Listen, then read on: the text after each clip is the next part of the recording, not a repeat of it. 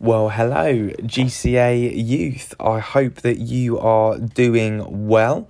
We are diving straight in with our podcast today on Ephesians and chapter 3 just a quick reminder if you're if you're going through this and you you're kind of getting a bit fuzzy on the details of of kind of who this was written to and kind of the reason it was written i'd just encourage you to go back to the the first podcast we did on the background to ephesians and to just have a think through just have a re-listen and just remind yourself again of who this was written to because the context of this is is really important to keep that fresh in our minds because it helps us to understand god's word better. And that's ultimately what we want to do.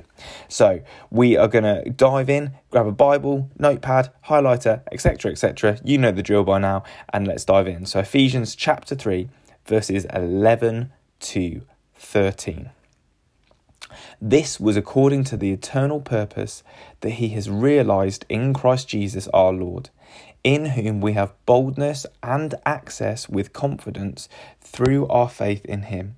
So I ask you not to lose heart over what I am suffering for you, which is your glory. This is huge. There's loads in here, but this this first verse, verse 11 is awesome. And in the proper sense of that word, that it inspires awe. This was according to the eternal purpose that he realized in Christ Jesus our Lord.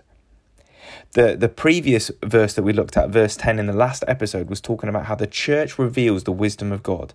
And in this uh, verse, it's saying that this happened. So was and all of this was accord, according to God's purpose, His eternal purpose, and this this sense of eternity, and this being the plan, is it comes out constantly through this book of Ephesians that there is no plan B that God is not reacting to sin, reacting to Adam and Eve's sin and going, oh no, I've got to come up with something. Let's come up with a plan. He, Jesus is the plan.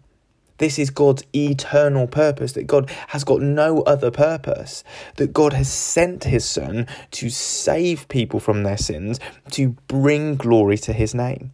That's it and that that purpose that that no one else could accomplish no one else could achieve no one else could could save us from sin jesus has done. It's been realized in christ jesus. You know something can be promised but not realized. So if I was to to promise my daughter Livy that I would, you know, we'd go get an ice cream from somewhere, that promise isn't realized, that that thing doesn't become a reality until I've gone to the shop and I've bought her an ice cream. And this promise that has been promised bef- since eternity, since sin entered the world, that there is a Savior coming to deal with sin and, and bring people back to God, that is realized in Christ Jesus. That when Jesus comes, when Jesus lives the perfect life and dies a death, bearing our sins and rising again to new life, that that's him realizing it. That's him doing it. That is done. It's why when he ascends to the father after he's been raised again he sits down because it's done it's realized it's finished he's got nothing left to do apart from to come again and fulfill it all where it all happens the details it all works out in the most intricate ways but it's been realized and more than that because it's been realized that we have boldness and access with confidence through our faith in Him. And actually, we, t- we take this for granted so much. Like, if you imagine a celebrity or someone that you really look up to, or, or having an audience with the Queen, if you imagine meeting a celebrity or meeting the Queen or meeting someone that you really look up to, like, there would be this, like, oh man, I don't belong here. Like, I don't belong in the presence of this person. Like, I don't, like, you, you, you would feel your lack in the presence of that person. So, how much more then should we feel that lack in, in approaching the God of the universe, the God who created all things, who sustains all things, who's given you that next breath, who's enabled your eyes to keep moving so that blink that you just blinked happened? But actually, what, what God is saying, what God has done in Jesus, it means that we can now boldly, with confidence through our faith in Him, not because of anything we've done, only through our faith, and that's an important qualifier, have access to God. And that's incredible. That is something that we should rejoice in and celebrate, and something that we shouldn't, one, take for granted, but two, not do. It's something that, it's not something that we should just kind of have as an option. It's something we should enjoy and experience daily to approach the presence of God with confidence in our faith in Him. And finally, just a word on this that, that Paul is in suffering.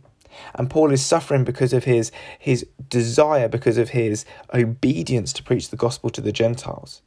But that shouldn't result in, in, in pain, but it can result in joy because even when we suffer for the gospel, we know that God is with us and that the will of God is being accomplished.